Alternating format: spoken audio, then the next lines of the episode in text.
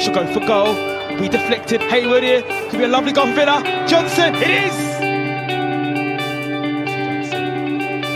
Back Kelsey Johnson. It could be nine. Open of the body. Into the net. Superb goal from Melissa Johnson. Connor steps up and finds the corner. She gets the goal.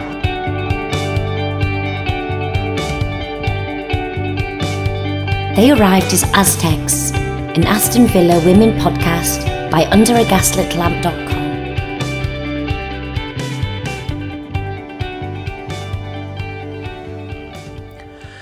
Hello and welcome back to They Arrived as Aztecs, a podcast all about Aston Villa women by underagaslitlamp.com. Now, it's been a while since we've recorded one of these, but as you can imagine, there's often a need to wait enough uh, for enough to talk about in regards to transfers, games, and more in the women's game. But in this episode, we've got a bit of everything to wade through. I'm Regan, and you can find me on Twitter at FineFoy, and I'm joined today by Georgia. Thanks, Regan. Yeah, it's really good to be back and kick off another season in the Women's Super League. So I'm looking forward to getting into it. Absolutely. And I mean, you know, after an exciting final day of last season, which obviously saw Super League survival achieved for Aston Villa women after a goalless draw against one of the toughest opponents in the league, um, and obviously the subsequent relegation of Bristol City women, you know, there, there were many changes afoot this summer for the Villains. You know, shortly after the season, both uh, Marcus Bignot and Gemma Davies would leave the club uh, in a move that would pretty much shock the entire fan base. Even even fans that haven't really followed Aston Villa women were quite shocked at the news. Um, we've already covered this in our end of season podcast from last campaign, but now we've had months to think about it. Do you think it was the right move? Yeah, so in hindsight, I think we can say it was a good move, um, but it was difficult for all of us at the time, I think, because of the emotional attachment to Gemma um, as as fans there's always something really special about the, the team that wins you promotion. Um, so yeah, it was difficult at the time, and there were huge losses for the clubs um, around that time with significant player departures as well. So there was a few worries about what was to come. Um, but Carla Ward, she must have been part of the plans, and it's it's clear to see the impact she's made already um, with quality players following her from Birmingham, and she's attracted some other big names too that we'll talk about. And then that opening game on Saturday, I think would have ended differently if it was a Villa from last season. So, yeah, I think we can say it was the right move now with um, Carla Ward.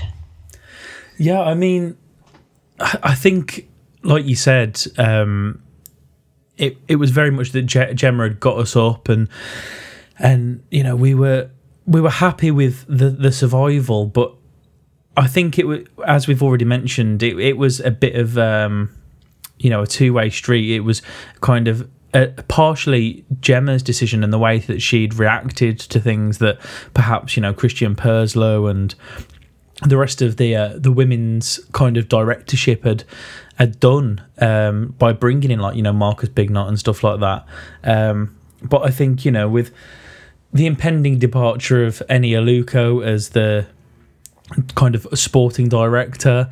Um, I think you know the the brass at the club saw this as a, a, chance to evolve, but at the same time, you know, you you mentioned the the team that got us up, and it's it's it's poor to to make uh, comparisons to the men's side, but it's exactly the same there. There, you know, that there are no really squad members that that got us up. You know, a lot of them have now left. I think I can name one off the top of my head, and that's Jed Steer.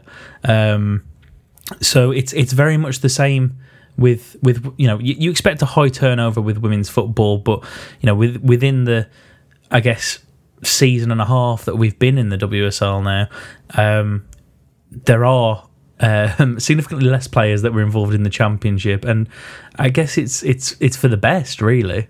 Yeah, yeah, I think you're probably right, and I think for where the club is at compared to where Gemma is at at the moment, as much as I think she's got so much potential, it looks like we want to see instant results, and also sort of it seems like Carla Ward's got that pull as well, which I'm sure we'll talk about in a bit more detail when we get onto the players. Um, but you know, it, has been a huge turnover turnover of players this year. Um, and she has brought people in, and clearly she's seeing the same vision the club do, and it's just a better fit for right now, I guess, to to maybe get that mid-table finish that um, we'd all be looking for instead of that uh, last day drama that we're all sick of, both fans of the women's and men's team, I'm sure. Yeah, absolutely. And I mean, you know, uh, Carla Ward has come from Blues, who who suffered a difficult season last year. You know, they had a number of player departures, injuries, off the field conflicts uh, that were all affecting their games. But despite the odds being stacked against her, she achieved league survival and ended up being nominated for the WSL Manager of the Season award. You know, in previous roles, she's led Sheffield United to their highest women's championship finish. Um, the fact that she was also a target for West Ham United this summer uh, says a lot. They were another team that were kind of involved in that relegation scrap towards the end of the season. Um, and it's, you know, it's a sign that we, uh, the, the, fact that we've managed to bring her in um, from rivals, from under the nose of potential relegation rivals, you know, you'd hope we'd finish above that this season. Um, but, you know, it's she's she's obviously got a bright future in the game, and I think personally the the powers that be have made the right decision in bringing her in. Um, she's got a lot of growing to do, much like Gemma Gemma did, but at the same time, I think she's a more complete coach. At the same time. Yeah, I would agree. And um, just to touch on what you said about the Blues, um, even though it is Birmingham City, I think we can all agree it's a very sad situation that's going on down the road, and it's it's poor to see that in the women's game. Um, so, for those that don't know, there's been a bit of upset um, at Blues to do with unacceptable wages, um, medical support, and facilities. So, we've clearly taken the opportunity to give Carla Ward the home that she deserves. And we're very fortunate to have a board that supports all areas of the club. So that includes academies and the women's first team. Um, I don't know if you saw Christian Purslow attended the pre-season friendly against Chelsea away, which is very uncommon, even for the com- competitive games. Um, so I think that's the kind of environment that we're looking to build here, and it clearly is one that attracts the top talent like Ward. Um, you know, we, we've offered her something off the field that maybe other teams couldn't, other clubs couldn't. Yeah, and I mean, it's like you said with Purslow, it says a lot about the kind of um, I'm trying to think of the word here. Um, the kind of ethos we're trying to build at the club. You know, it it's the veins of it are running through every level, um, from you know. Uh, senior men's to youth men's to uh, senior women's women's youth you know the disability teams. There's there's an ethos and a, a, a, real feel about the club at the moment and it is very positive. No matter what you know happens whether you know any of the sides were to be relegated or any of the sides to were to win something there's a real kind of structure in in regards to how things are being done. And you know looking at the men's side again bringing in like the likes of Mile Jedinak into the loan development role um, with the men's side was was perfect because he understands the changed kind of um, way that the club is is acting and going. And that's the kind of player ex player I guess that you need involved with the club. Um, they understand what it was like before uh, Wes Edens and Nassef Sawiris came in. Um, and, you know, it, it, I guess it's similar in a way to Kerry Welsh. I know she works with the uh, Regional Talent Centre for the women's side. Uh, and, you know, she's a player that was involved with Aston Villa women for for many many years but the fact that we've got the kind of absolute top level um, you know many people forget that Christian Purslow actually owns a stake of Villa. He he invested some money alongside Nassef Sawiris and Wes Edens.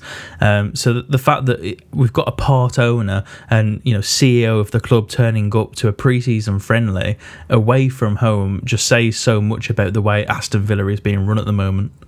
Yeah, we've really got that like one club feeling across all the different levels, all the different teams, and you know up and down in terms of the hierarchy of the club. Um, so yeah, it feels like we're really building a home for a lot of players, and hopefully, you know, players do stick around as well, like you mentioned. Yeah, absolutely. But that's the perfect segue into uh, players departing, uh, and there was many of them that departed this summer, with Ella Franklin-Fraiture, Emma Follis, Amy West, Caroline Siems, Diana Silva, Mana Iwabuchi, and Nadine Hanssen all announced to be leaving the club, and they were later followed by Stina Larsen, Asmita, uh, Asmita Ale, and Lisa Weiss. Um, you know, Franklin-Fraiture, Follis, they and, and Hanssen as well, um, were all part of the the promotion squad from the championship. Um, you know, Car- Caro Siems, Diana Silva were brought in from the the like as we were promoted uh, for the first WSL season. Um, so I was quite shocked to see them go, but you know, it's it is a ruthless kind of game in the women's game at the moment that you don't really get long contracts. Um, and I, I guess part part part of that is because of the the injuries. Um, you know, you get you get a lot of ACL, uh, MCL injuries in the women's game. Um, there's various research into into why that happens. I'm not going to discuss it now, but um, you know, perhaps that's a reason why obviously the the, the lack of money and investment, which is obviously improving, um, is another reason. Um, but it's a much more ruthless game. If if a player doesn't seem up to scratch to the level that you're expecting them to play in, then they're going to leave. Evidently, as we've seen with the likes of Diana Silva. But for me, the the, the two most shocking departures in the list were uh, Mana Iwabuchi and Asmita Ale. You know, Ale was an academy graduate and one of the first players to turn professional under the ownership of Sawiris and Edens. Um, I believe she rejected a new contract and opted to join Tottenham Hotspur Women uh, while Mana Iwabuchi also left on a free to join Women's Super League giants Arsenal. How do these departures feel as a fan? And and you know, if if you have any standouts uh, other than these, you know, please feel free to share them.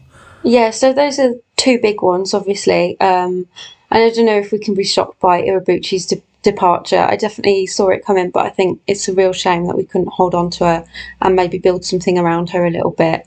Um, Arsenal are looking very scary this season with the additions of her and Tobin Heath to play along Miedema on the attack. Um, so yeah, I am looking forward to seeing them at Villa Park in a couple of weeks. It is at Villa Park, by the way. Um, so yeah, it's it's going to be a difficult one, a bit harder than our um, game on the last day, but yeah, we'll see how that goes. Um, and in terms of other players, I'm especially sad to see Emma Follis go. Um, she joined us as a child, I believe, and spent about 14, 15 years with us in total over a couple of different periods. Um, and I always see her tweeting about the villa. So, yeah, that's one that hurts my heart a little bit. Um, but I believe she's now playing for Charlton Athletic back in the Championship as their new number seven. So, all the best to her and them. I'm sure she'll do a great job. Um, but yeah, we've we've definitely filled those gaps at least. So there's a lot of new players to get excited about, which I'm sure you're about to um, inform us all of. Yeah, absolutely, I am. But uh, firstly, yeah, I want to agree with you uh, about Emma Follis. I was quite shocked, and I think a lot of the fan base were as well. She was.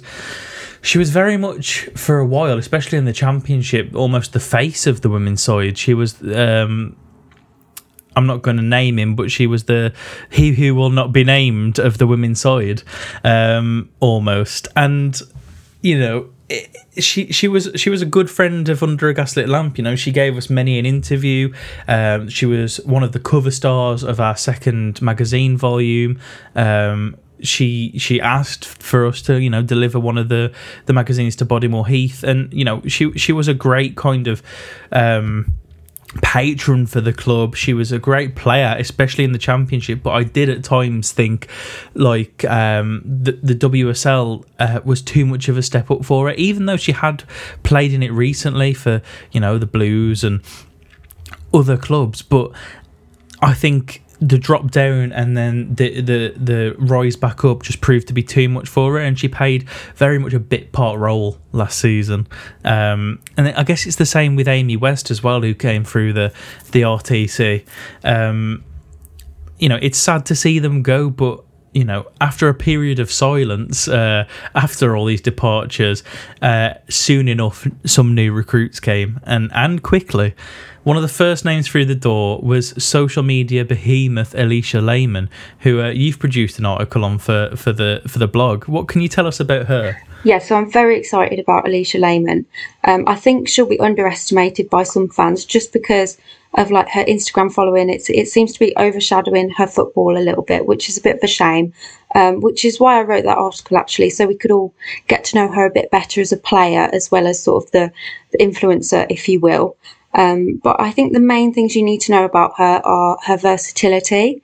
She can play across the front line. Um, she loves to move into space and drag defenders out of position. She also has um, Super League experience with West Ham and Everton, as well as making an impact for her international side, which is Switzerland. Um, she scored a penalty for them recently in a shootout, so um, yeah, she's she's not shy to pressure um, and can take a penalty, which is also good. Um, and the other thing I wanted to mention is that she's only 22, so she's likely to improve. Um, it's it's frustrating that that friendly we mentioned against Chelsea wasn't accessible online at all. Um, but I did follow the updates on the Villa Twitter page, um, the Villa Women Twitter page. They did a good job, um, and there seemed to be a lot of link up play between Lehmann and Freya Gregory.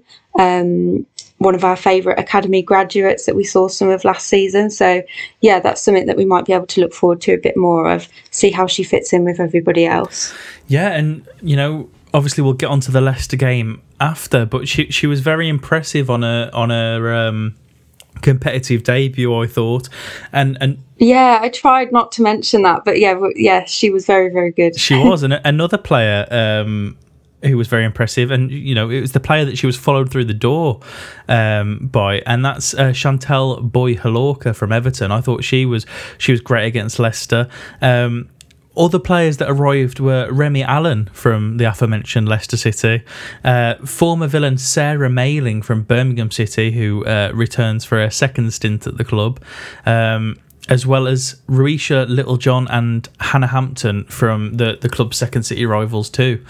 Um, other players that arrived in, in the same kind of week or two uh, included Meaghan Sargeant from relegated Bristol City Women, Maz Pacheco from West Ham, and Gemma Davison from Chelsea. You know, there's an eclectic mix of both experience and youth in the players that have come through the door. Um, if if you had to select two stands out standouts in terms of you know one being an experienced head and one a player that's able to develop, who would you pick? Oh, okay. So for my um, player that we we can maybe develop, I'm going to go with Hannah Hampton. Um, I think she's a, a really big signing. She went straight in against Leicester as our new first choice keeper um, after Lisa Weiss left us. Um, and, and she's one that we've taken from um, Blues along with our manager. Um, so she, she's played for England from under 15 level all the way up to um, the senior team, and she was she was very unfortunate to miss out on um, Hege Olympic squad. But she is only 20 years old, and she's desperate to get back into that team. So I think she's going to work really really hard for us. Um, and I looked it up, and she actually made 64 appearances for, for Blues and was awarded the Young Player of the Season in 2019, which is incredible for a 20 year old goalkeeper. Um, you know, that she'll be hitting her prime in maybe 10 years. So, um, yeah, that's really, really exciting. Um, in terms of, uh, you know, experienced players. She's she's brought in quite a few, which is, which is really exciting. Um, I'm I'm looking forward to seeing more of Remi Allen, especially because um, she took the the captain's armband on Saturday. Um, so it's going to be really exciting to see what kind of a role she takes on, um, and you know the the influence she has over the other players. Um, and, and, we'll talk about her goal in a bit as well. Um, but yeah, th- there's too many to talk about really. So yeah, um, I also want to mention Sarah Mayling actually, just because it, it sounds like Carla Ward says she can play almost anywhere in the 11, um, which I think will be really, really useful for us. She'll be like I know you like a comparison. She'll, she'll maybe be our Ashley Young for this season. Um, you know, just slotting in wherever we need her. Um, so yeah, and she can replace Emma Follis's free kicks as well. Yeah, as we'll uh, we'll we'll talk about later in the pod. Um, but you know, I think I agree with you, especially with the the Hannah Hampton signing. She's definitely the kind of standout in terms of a player that's able to develop. Um, I believe I read the other day that she she was called up to the England under 15 squad at the age of 12, which is, you know, certainly say something about her, her kind of skill set.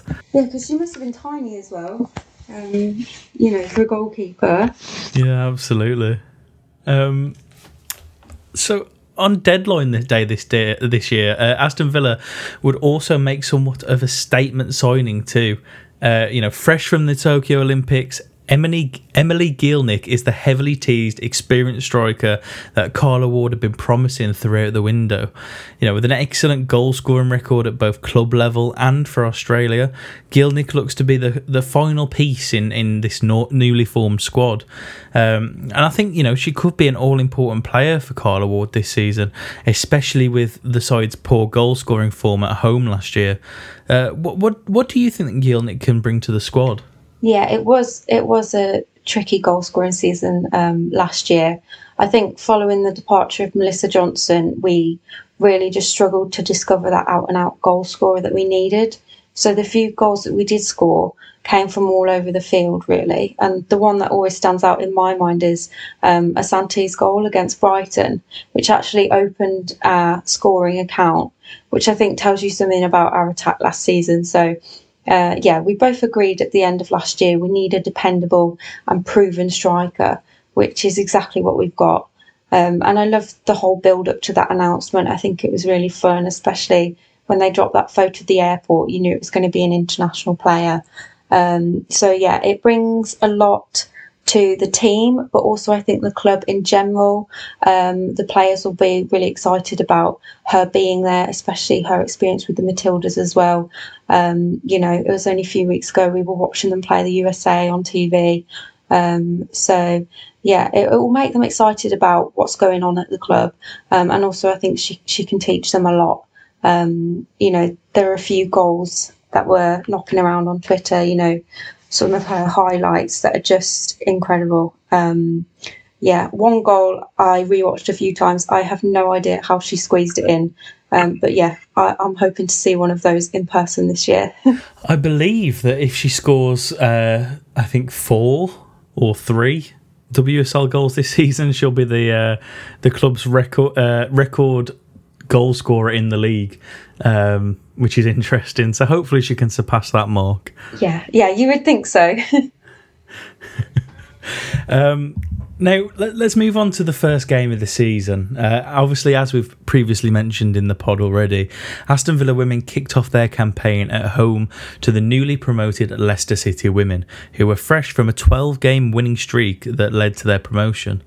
Uh, the home side had the first chance as uh, Boye-Hlorkah fed Jodie Hutton down the left, but Hutton's low cross was covered well by the Leicester defenders. Leicester, in turn, obviously, as teams generally do, countered at pace and, and would win a corner that was easily cleared by Villa. Um, Hannah Hampton was forced into her first competitive save of the season, only eight minutes in. Um, as Flint, who who would proved to be a bit of a thorn in Villa's side throughout the uh, afternoon.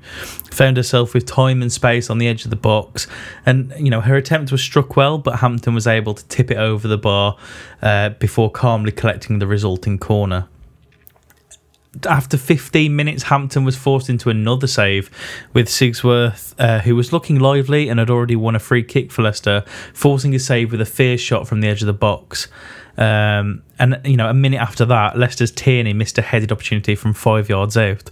Did it shock you all to see Leicester start this game with so much ferocity and almost see Villa be a, a little bit lax at the start? Maybe. Um, maybe, but I think it's easy to underestimate a promoted team, and we've seen that how much of a shock they can they can you know create um, you know in the opening week of the Premier League just a, a couple of weeks ago um, teams will always want to co- come up fighting. And I think, especially in the WSL, because there's only that one newbie, all eyes are on them. So, um, yeah, they would have been looking to, to come at us with a bang.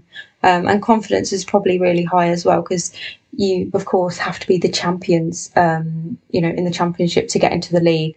And I think they had about a, a 10 game um, streak just before they came up. So, yeah, they wanted they wanted to build on that clearly, um, and we were slightly vulnerable just with how many changes and everything that was going on. So yeah, they probably wanted to pounce on us as you know a, a team that's not long been up ourselves and um, maybe look at this as, as a game to take points from. Um, so it, it does make sense, but yeah, it was a little bit worrying, wasn't it, at the start of the game? Yeah, absolutely. I, I didn't expect us to start, you know, exceptionally well. We we still need to gel, and we've still got players to come into the into the starting eleven and into the match day squad. Um, just after the hour mark, the fans and Aston Villa women thought that they'd had the lead. Uh, a ball was played into the back post to meet the Russian Alisha Lehmann, who um, you know buried with aplomb, but the, the flag was raised and her goal unfortunately wouldn't count. Um, in the 32nd minute, literally, you know, mere minutes after after Lehmann's ruled uh, out goal, Hampton was forced into a wonder save in the Aston Villa goal, with Flint attempting a half volley from over 30 yards out, only for the Villa keeper to pull off a sensational one handed diving stop to tip the effort over the bar. Um, and there's there's there's no reason why any other player should have. Um, been given the player of the match other than Hannah Hampton. She was outstanding today, and you know that save was was absolutely a standout moment. Yeah, I don't know if you saw, but she made it into the um, WSL Team of the Week as well, which is very well deserved. Um, yeah, so I saw that. I think it was on the, the official account. Yeah, yeah, I did see that. Um, definitely, definitely deserved it. Um, and like I said, that that save to deny Flint was truly outstanding. Um, Unfortunately, Leicester would take the lead in the 39th minute. Uh, it was no surprise that it was Flint who would score. She tested the Villa goal a number of times on this afternoon, and uh, you know the Leicester star twisted and turned at the edge of the box before letting fly with an effort. Hampton did get her hands to it, but the ball would bounce off her palms and spin into the net. And you know, we've we've already mentioned her a number of times. She'd made a number of strong saves already in this game, and, and conceding was unfortunate. She she would have been gutted that she couldn't have made a stronger attempt for the ball with this save. Um, did did this kind of I guess freak goal make you worry about the game's outcome at all? I was a little bit worried, but I did have a feeling that it would be a game that we needed to grow into just because of all the changes that we've mentioned um, that we've been through recently. Um, I was more interested to see the response. You know, we had half time to go. Um, and yeah, just about Hannah Hampton, she looked so upset with herself. Um, it was a real shame to let that one in, especially after all the other brilliant saves she's made. Um, but you, you can almost forgive it, seeing as um, she had kept us in the game up until that point and continued to do so all the way until the end, despite a bit of a battering um, physically. um, but yeah, she she's seems really really passionate, and we saw that. Yeah, we did, and you know, you, you said. Um, you know, you said you, you, you kind of touched on that that changes needed to happen and and the game needed to kind of turn a little bit in the second half um, because of the battering that we'd we'd been receiving in this first half. Um, you know, we we weren't without our own chances, but at the same time. Um, something did need to change, and the second half started with a Villa Villa substitution. Uh, Shania Hayles replacing Jodie Hutton, who had picked up a yellow card in the first half. Um, and and very early on, it looked like Aston Villa were, were going to try and get something from this game. Uh, Boye-Hlorkah almost brought the home side level at the start of the half, but her lob from an odd angle ended up just floating over the bar. Um, you know, 51st minute, Villa were forced into another change. Uh, you know, not one that we were expecting or, or wanting to do. Uh, Meaghan Sargeant went down and received some lengthy treatment on the pitch and was replaced by Alicia Undow, who is a player that has survived the uh, the championship culling. Um, in the 55th minute, Leicester City women sparked a, a brilliant counter attack, which uh, resulted in Sigsworth beating Asante to the ball, and with only Hampton to beat. Hampton got down low and fast and blocked the shot with her foot to deny a sure goal. And I think if that goal had gone in, it would have been it would have been over for Villa then. I think 2 0 down, it would have been too hard for the side to come back from. Yeah, yeah, you're probably right, and um, it's it's interesting to note she's she's made all kinds of saves as well in that game. Um, you know, one's with her feet, one's to the side, one's where she had to tip it over the bar you know, she's all over the place. yeah, she was. Uh, just after the hour mark, Chloe Arthur drew a foul to hand Aston Villa women a free kick in a central position from around 25 yards out. Um, we've already touched on this, but Sarah Mayling stepped up and fired a wonderful effort over the wall and through the outstretched keeper's arms, drawing Villa level. And, you know, you've already mentioned I love my comparisons, and I've I've made comparisons in the past between Chloe Arthur um, and fellow villain and countryman John McGinn. You know, they both have an all-action kind of combative style to their play. I'm sure I've seen her do a couple of roulette uh, turns to get past a player. But you know the, the free kick she won turned out to be all important as as Sarah Mayling obviously stepped up to bury a sublime free kick. Do you think this uh, early contender for for Villa's goal of the season, perhaps? Well, it, it was the perfect free kick, really. Um, and she has set the bar very, very high, both for herself and the team in terms of quality of goals. Um, I think Gielnik would have something to say about that, though. Um, after her goal of the tournament in the Olympics, um, she seems to be a bit of a, a showstopper. Um, so, yeah, hopefully it just continues to go up from here.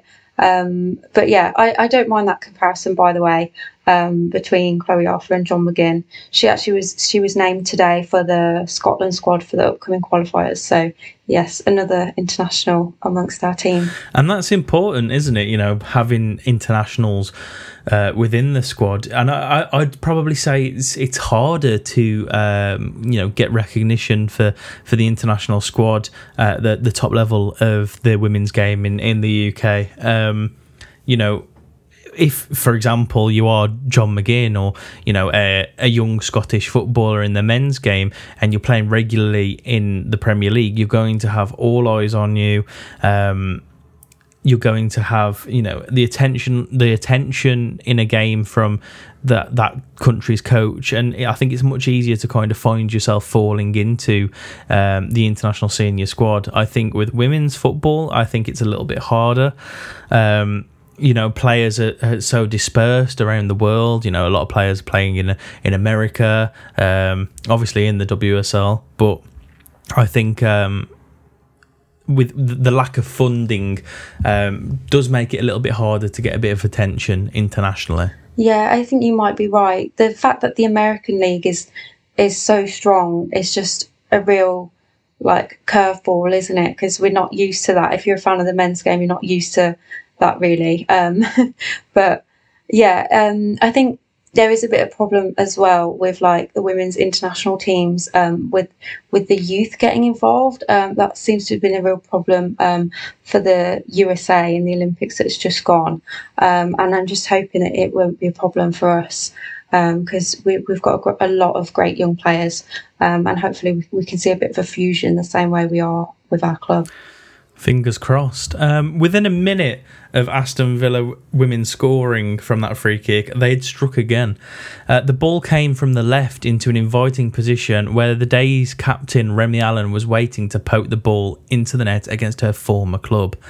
To me, this looks a bit like Leicester were a bit dumbfounded by the free kick goal and that they'd they'd lost a bit of concentration. You know, they usually say you're most vulnerable to a goal after you've just scored, but for Leicester, it was after they'd just conceded. Um, but you know, for Villa, two debutants with a goal. How important is that going into a new season? Yeah, um, really important. Um, so, like you mentioned, the, f- the first goal it came out of nowhere. Really, it was a dangerous place to give away a free kick, but it was still very ambitious, and I think it did stun them a little bit they um, barely had time to recover, and it wasn't a good second goal to give away from their perspective. They had two players in the box, one that could have stopped the cross going in, and one that was just caught the wrong side of Remi Allen. Um, so, yeah, they, they hadn't quite gotten back into the game. Um, and before we all knew it, things had just completely changed. So, yeah, two new players getting on the score sheet is always a positive thing. Um, the odds were slightly in their favour as it was only the four old faces that made the cut. But yeah, two completely different types of goals as well, um, and two that will both be really important going forward. Um, that second goal is is almost more satisfying to watch, I think, as a fan somehow, just because of um, you know the teamwork that went into it. Alisha Lehmann was massive in that goal. Um, her high press, she managed to win the ball back, and she you know drove up the wing and got it across. Um, and yeah, we we had players ready and waiting for her. Um, nobody seems shy in this team um, to to go forward and actually take a shot, which is nice. Um, you know, it, there's a bit of confidence um, around the whole squad at the moment. So, um, yeah, two great goals, two great players, very very different. Um, but yeah, it's it's nice to see that our skill set is a little bit wider already. Yeah, that is that is very important, and you know the these goals gave Villa confidence. You know, the next 20 or so minutes were all Villa. The home side were attacking, drawing fouls, and, and you know, trying to keep their lead. Um, up until you know around the time where added time was added on, um, and then it kind of changed. Obviously, with it, with the team chasing chasing points or a point, um, Leicester were, were trying to barrage the um, the Villa defence and, and, trying to find a way to to get an equaliser. Um, I think there was about seven or eight minutes of added time. I think it was originally five, but Hannah Hampton required treatment after bravely coming for the ball to deny a free kick uh, opportunity for Leicester. Um, she would need treatment again later in injury time as she uh, bravely denied Sigsworth the chance of an equaliser, which like, dribbled just past the far post. Um, but you know, three points to the start of the season, and that's that's great. Um, it's a great start to the season, and, and it's important against the newly promoted side. You know, we've got some tough games coming up against some of the big teams, and, and to have points on the table already is, you know, really, really important. But, you know, Carla Ward promised at the start of the season that fans would see exciting and attacking football, um, which obviously will only be aided by the return of fans. Do you think we saw this against Leicester, or do you think there's still work to be done in terms of sorting out personnel and tactics? And will we see a more kind of fluid um, attacking play from Villa Women going forward? I think there's more to come for sure. We had moments of it, but I think that first half did let us down. Um, and I would love to hear what that halftime talk was all about because I think that second half performance was more like what Carla Ward would have been looking for. Um, and she'll likely still be working out what her best 11 is or how to utilise the squad for different opponents. So there are things still to fall into place as well as a couple of other players that haven't even, you know, we haven't even seen yet in the squad. Um, so, you know, there, there's loads more to come. Um, and yeah, three points is just perfect, really. I always think, you know, with, with only 12 teams being in the WSL, every single point is massive. You know, there's, there's not that many teams to take points from. Um, but yeah, it, it's a huge start for us. Um, and and really important. I think it was it was one that we should have been taking points from um, and to get all three and the emotional roller coaster of a comeback. Um, yeah, it, it was a really good first day. It was a good first day indeed. And as you said, there is more to come from this side. And I think that is probably the best place to end this podcast. We'll be back probably in a couple of weeks after a couple of games have been played. Um, but if you have enjoyed it, please give us a review on whatever platform that you are listening on. Um, you leave comments on social media. We always love to hear from you guys. Talking to social media, you can follow us on Twitter at Villa Lamp, on Facebook forward slash Under a Gaslit Lamp, and on Instagram at Under a Gaslit Lamp. Uh, and always, as always, guys, thank you so much for listening and up the Villa Women.